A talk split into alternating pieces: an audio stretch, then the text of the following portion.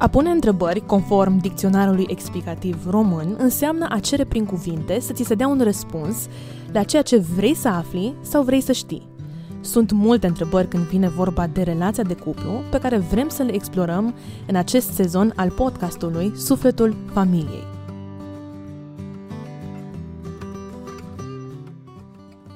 Partea aceasta de emisiune este cumva complementară mereu la discuția noastră mai amplă, pentru că vrem să venim cu întrebări și răspunsuri cât mai practice, cât mai aplicative. În capitolul acesta, învățați să comunicați, se folosește acolo o expresie, o zicală, vulpile mici strică viile mari. Și pentru că noi am discutat despre ideea aceasta de sinceritate, întrebarea mea ar fi asta: se poate ca minciunile, minciunelele, inofensive, inocente, să strice o relație de căsnicie? Practic, vulpile cele mici strică viile mari. Uh, nu sunt neapărat trecute mari, vine din Cântarea Cântărilor, în capitolul doi, versetul cincisprezece, care spune: prinde-ți-ne vulpile, vulpile cele mici care strică viile, căci viile noastre sunt în floare. Uh, există aceste uh, minciunele inofensive. inofensive, le spunem, sau chiar inocente, dar care, lăsate în voia lor, aduc stricăciuni mari.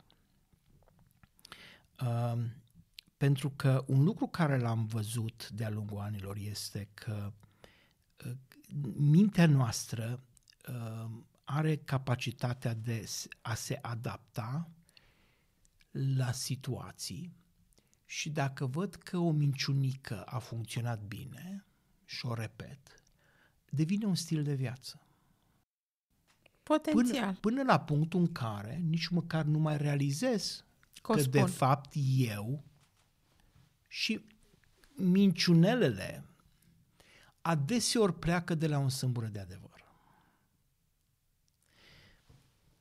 Este ceva adevăr acolo și mi-aduc aminte că am folosit la un dat, legat de relația cu finanțele, un ceva exemplu în care, știi, eu îmi doresc ceva foarte mult, nu vreau să spun că am cumpărat aia, dar zic, uite-te, am, astăzi am cheltuit o sută de lei, am luat asta, asta, asta, dar e o chestie generală asta. Și puncte, puncte, puncte. Și alea nu le mai fapt, spun. Nu spun că cincizeci de lei de acolo a fost pe chestia care eu am vrut-o neapărat, dar știam că soția nu-i neapărat de acord și cumva să le, așa, le, le îngropăm cumva acolo. Da?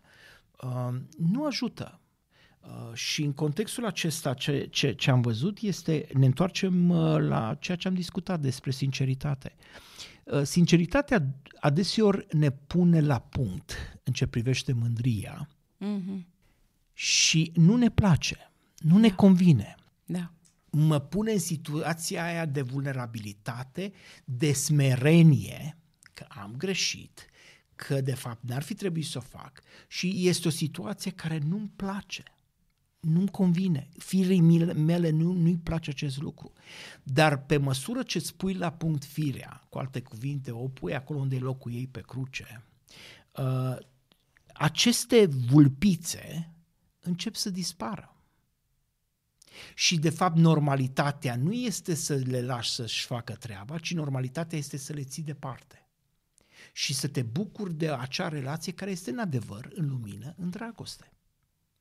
Vorbim aici că unii dintre noi avem tendința să vorbim de, de adevăr cu acea duritate a adevărului și să uităm că de fapt întotdeauna este legată de acea dulceață și aromă a dragostei. Da. Spune adevărul în dragoste. Deci ar trebui poate în relația de cuplu să dezvoltăm o disciplină a mărturisirii? N-ar fi rău. Adeseori noi credem bună. Că mergem și mărturisim Domnului. Uh-huh. Și tot Scriptura ne spune că de fapt noi nici nu știm să ne rugăm. Că e Duhul cel care cu suspine negrăite mijlocește pentru noi. Noi și în rugăciune adeseori, când o spunem în gând, încercăm să-L manipulăm pe Dumnezeu uneori. Sau să îmbrăcăm altfel situația. Ori, ori, exact, ori cred că atunci când vii și spui, uite-te, am avut asta, am avut tendința asta, am vrut să... Este o eliberare pe de-o parte. Da. Dar este și acea, uite-te, să vezi că am aceste zbateri uh, și am nevoie de ajutor. Pentru noi faptul că de când ne-am căsătorit ne rugăm zilnic, măcar o dată împreună, a ajutat foarte mult acest proces de vulnerabilizare. Uh, încă de douăzeci și nouă de ani azi mâine, uh, nu am mers odată seara la culcare fără să ne rugăm împreună și de cele mai multe ori diminețile le-am, le-am început cu rugăciunea, cu funcție de program, servici, uh, programări și așa mai departe, dar seara... Și acum să o luăm pe aia dreaptă, ca să mergi să te rogi înaintea Domnului și tu ești împovărat cu lucruri. Mai, trebuie supărat, să ajungi la un grad sau... de, de fățărnicie care, da, vorba aia, îți, îi, îi, extrem de dăunătoare inimii, că, umblării da. cu, cu Domnul. Pentru că am vorbit iar zi despre sinceritate um, și despre ideea asta de transparență, um, cum să avem grijă de sentimentele celuilalt și să nu le judecăm atunci când încearcă să ni le explice, să ni le comunice. Uh, am discutat în anterior despre diferențe și atunci încercăm să ne explicăm unul altuia, ok, uite, așa văd eu lucrurile sau uite, așa am resimțit eu lucrurile. Ce să facem sau cum să procedăm, cum să tratăm situația în așa fel încât să îl îngrijim pe celălalt, nu să îl judecăm, dar cum poți să gândești așa? Da, da. Bun, ai zis două lucruri care pe mine mă, no, mă, mă pun să... Pe de o parte ai spus sentimentele mm-hmm. și după aia ai spus cum să-l judec, cum gândește așa. Mm.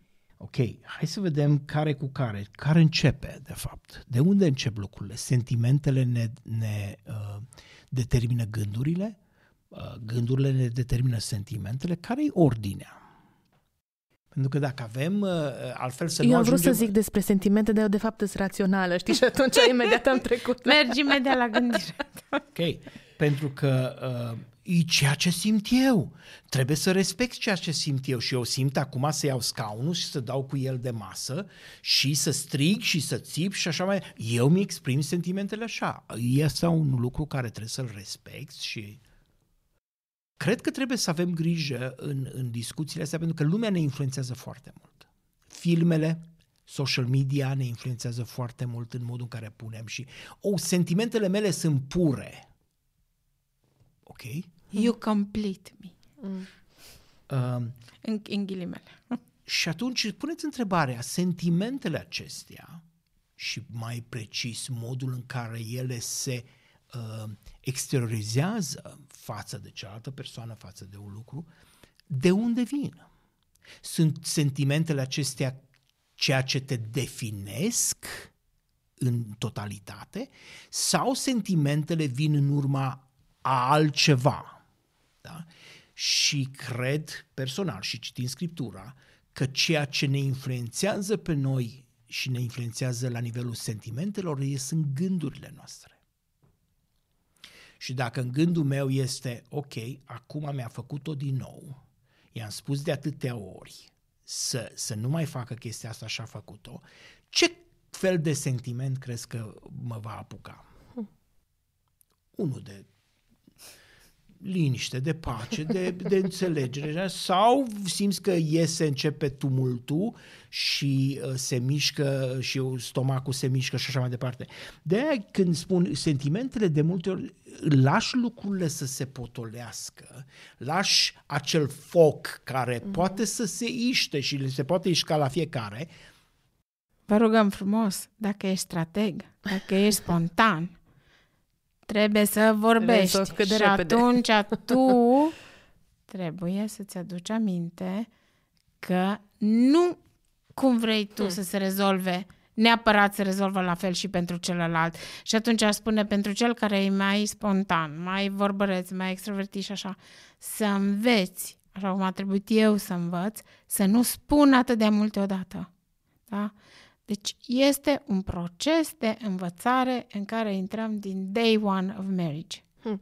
Poate când m-am gândit la întrebarea asta, nu știu dacă m-am gândit neapărat la cele sentimente cum le-ai exprimat tu, Adi, poate, nu știu, un pic mai dure, mai de furie, mai în zona mm-hmm. asta mânie, cât poate chestiuni de vulnerabilitate, mm-hmm. poate, nu știu, mă simt atacată, mă simt, dar nu reacționez neapărat urât, sau mă simt deza- descurajată sau dezamăgită.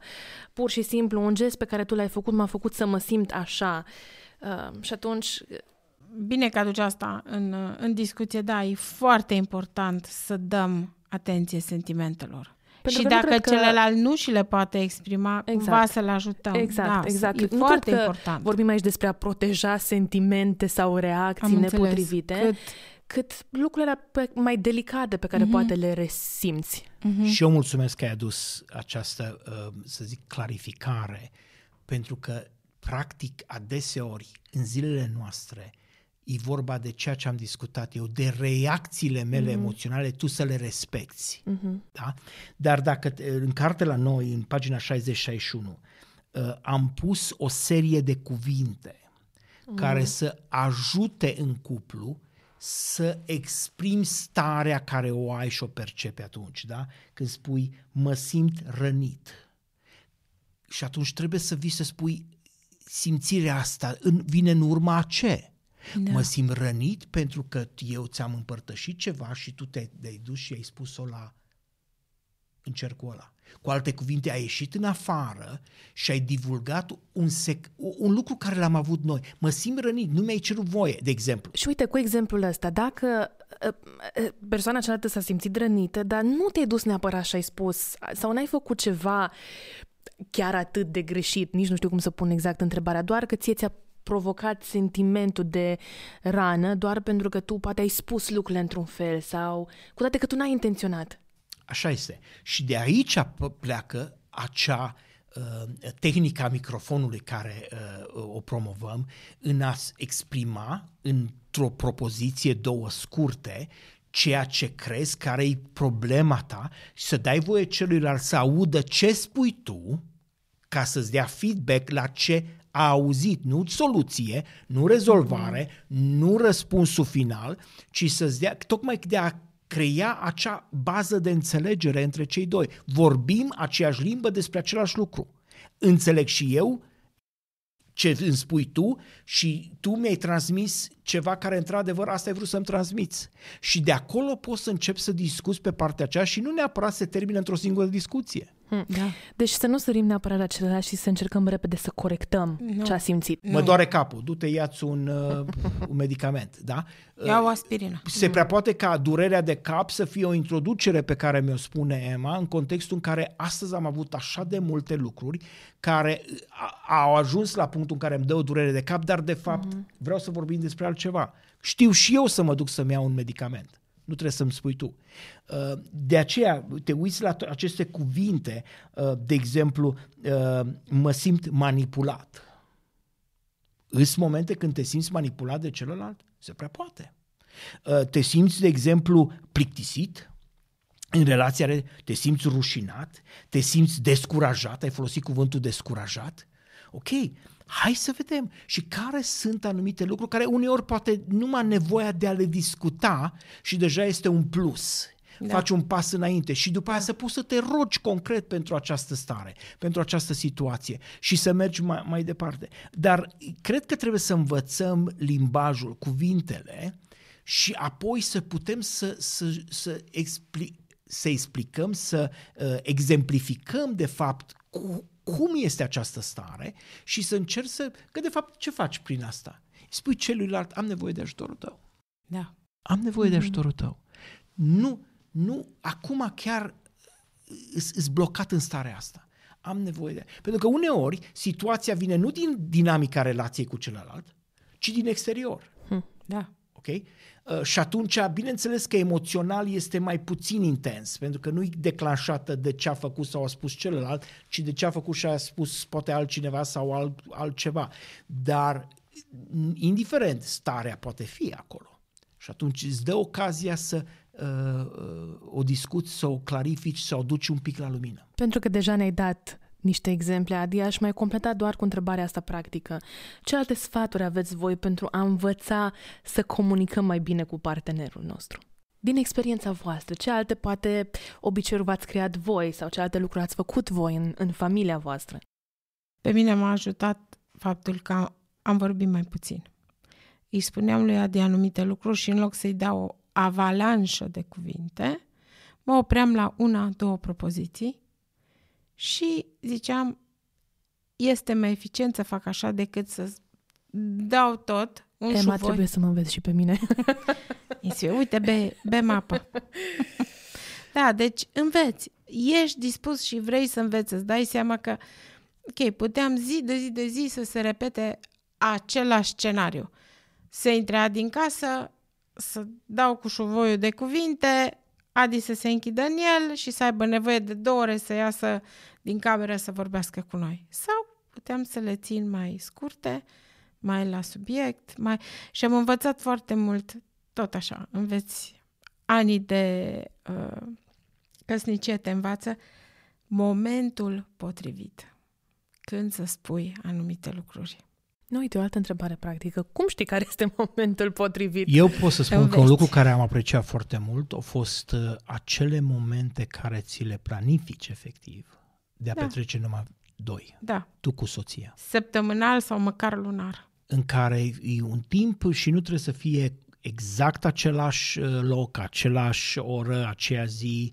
Pentru unii care sunt genul ăla de personalitate, asta îi ajută, dar a pune în calendar, a pune ca prioritate și spui, acum petrecem timp împreună. Și vorbim despre relația noastră, vorbim ce ne interesează ceva pentru relație pe amândoi. Și asta, asta, pentru că de multe ori, pentru mine ca bărbat, implicat în lucru, nu în alta, îți scapă. Îți scapă lucrurile astea. Și Ema venea și zicea, Adi, haide să punem, când punem, uite, te-aș putea atunci, atunci. Și te uiți la, la calendar, îl pui cu pixul și după aia te ții de acest și lucru. Poate că pare ciudat să planifici așa ceva, dar dacă pornim ajută. la permisa că multe lucruri nu vin de la sine, exact. ajută foarte tare. Dragilor, vă mulțumesc din suflet uh, pentru tot ce ați împărtășit cu mine și cu noi toți și abia așteptăm următoarele discuții. Mulțumim! Mulțumim.